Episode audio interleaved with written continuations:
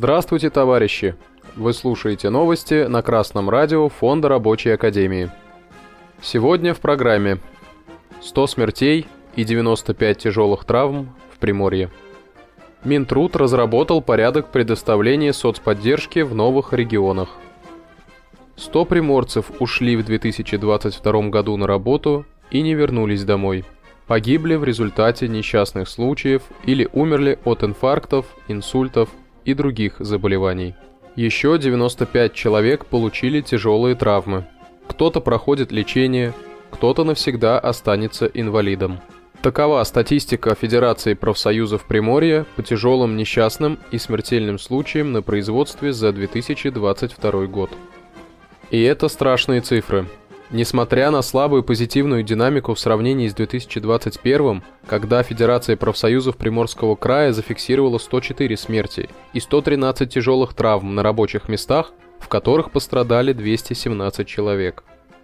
Самыми опасными с этой точки зрения по-прежнему остаются такие отрасли, как строительство, рыболовство, судостроение и судоремонт, а также транспортная сфера – Анализ смертельных случаев на производстве привел к выводу, что чаще всего причинами таких смертей являются общие заболевания, пропущенные из-за липового или формального медосмотра.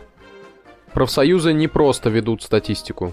Они оповещают надзорные органы, занимаются профилактикой нарушений, участвуют в комиссиях по расследованию, помогая установить истинных виновных и предотвратить повторение таких ситуаций – Ежегодно в апреле профсоюзы вместе с профильным министерством края проводят месячники по охране труда, цель которых – заставить работодателей региона соблюдать трудовое законодательство и остановить рост травматизма и смертей работников предприятий региона.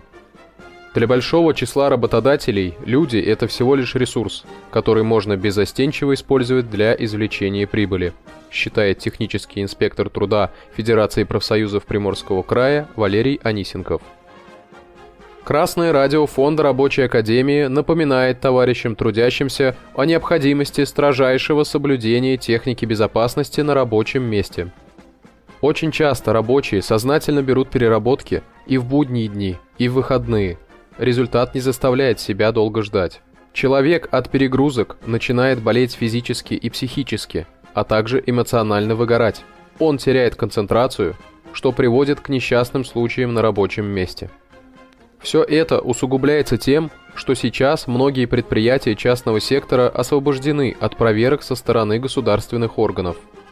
Администрация преследует интересы собственников самих предприятий, буржуазии – им нет никакого дела до человека труда. Трудящиеся же могут сплотиться для организованной борьбы за улучшение условий труда и повышение заработной платы, но не делают этого. И именно это отсутствие организованной борьбы приводит к описанным последствиям.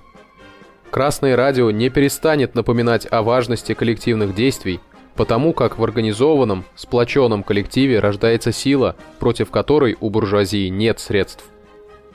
По сообщению Российского информационного агентства, Министерство труда разработало законопроект, который устанавливает порядок предоставления мер социальной поддержки гражданам, проживающим на территориях Донецкой и Луганской народных республик, а также Херсонской и Запорожской областей. Законопроектом предлагается установить, что реализация прав граждан на меры социальной защиты осуществляется с 2023 года, установить величину прожиточного минимума на душу населения на указанных территориях. В материалах также отмечается, что в целях сохранения уровня социальной защиты, предоставлявшейся на новых территориях до 30 сентября 2022 года, предлагается установить гражданам меры социальной поддержки в размере и объеме, превышающих размер и объем таких мер, установленных законодательством Российской Федерации. Согласно документам, дополнительная потребность в средствах федерального бюджета на данные цели составит на 2023 год примерно 1 миллиард рублей, на 2024 год почти полтора миллиарда, на 2025 1,7 миллиарда. В материалах отмечается, что Государственно-правовое управление президента Российской Федерации поддержало концепцию законопроекта и рекомендовало установить 1 марта 2023 года в качестве даты вступления законопроекта в силу. Народ Донецкой и Луганской народных республик, Херсонской и Запорожской областей безусловно, заслужил всемирную поддержку со стороны России. Именно эти области первыми приняли на себя удар фашизма во внешней политике со стороны Америки. Данная мера носит положительный характер.